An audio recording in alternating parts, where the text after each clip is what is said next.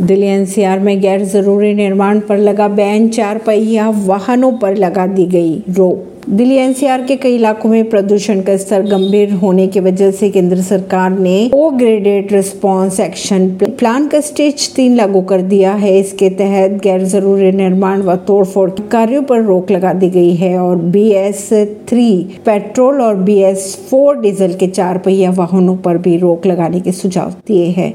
परवीन अर्शी, नई दिल्ली से।